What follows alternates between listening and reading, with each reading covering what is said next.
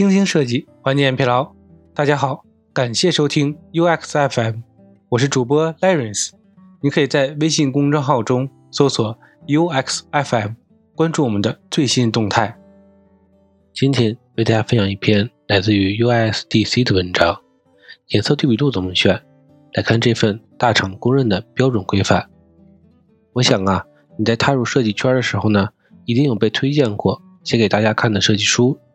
复杂的设计原理啊，在书中被凝练为亲密性、对齐、重复和对比四个基本的原则。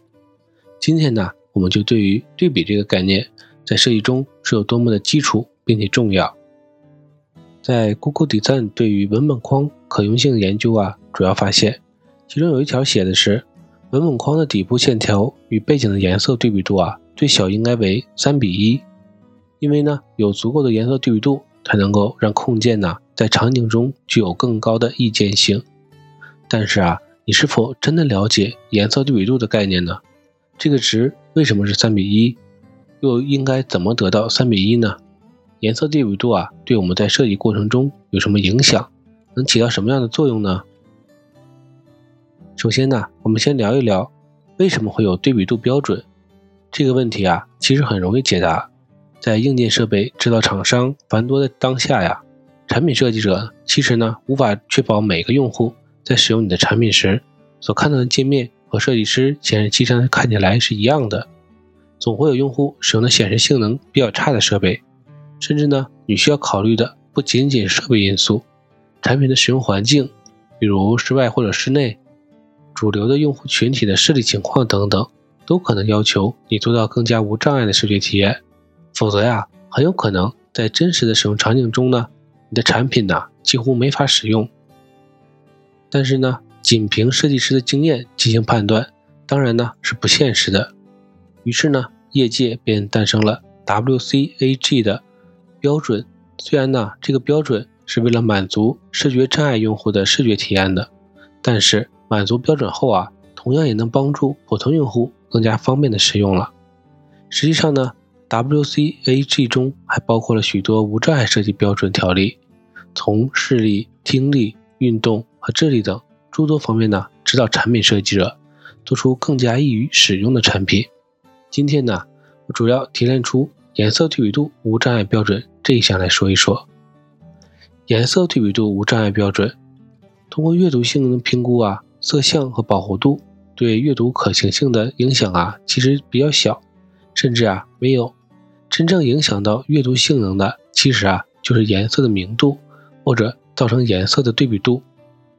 WCAG 颜色对比度标准呢，定义的目的是让文本和背景之间呢存在足够的对比度，确保绝大范围视力程度的人都易于阅读。也就是说呢。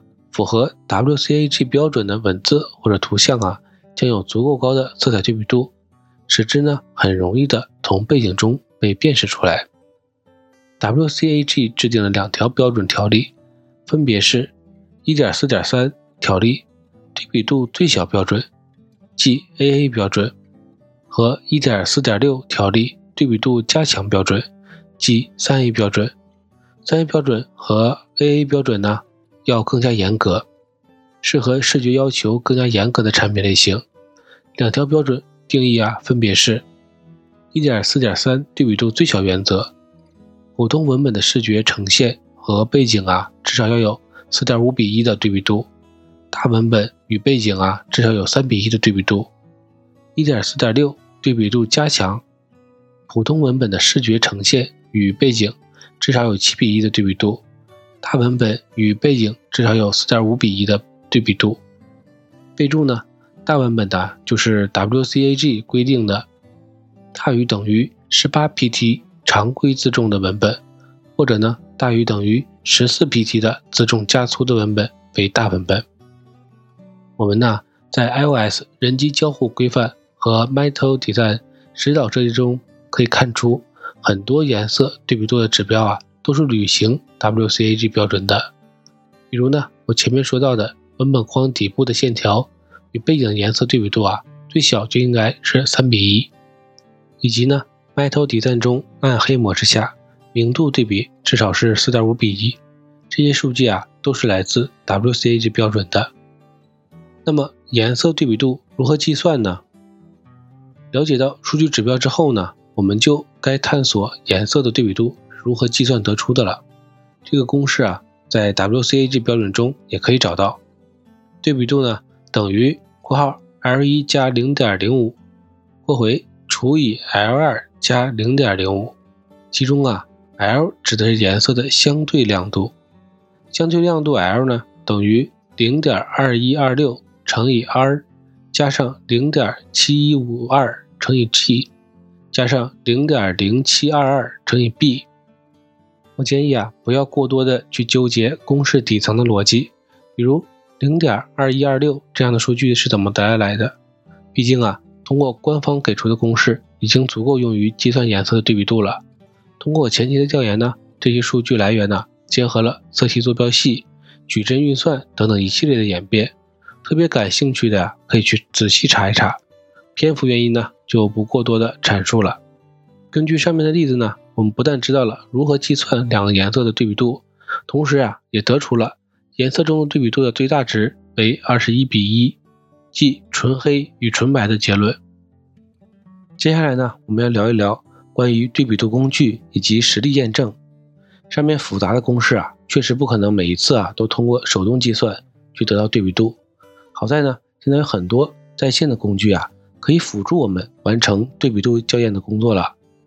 然后呢，我在文稿中啊提供了两个网站，大家呢可以在这些网站中进行色组的对比度工具对比。有了这样快捷的工具呢，我们呢就可以快速验证 iOS 和 Metal Design 两个规范中色彩的可用性。由图中可以看出呢，iOS 规范呢直接在纯黑色背景上使用了纯白色的文字。将颜色的对比度呢达到了出乎意料的最大值，这似乎啊和我们之前常规认知啊有点不同。就像啊我们在设计浅色模式时，在白色背景下不会使用纯黑的文字，在黑色背景下呢也不会使用纯白的字体。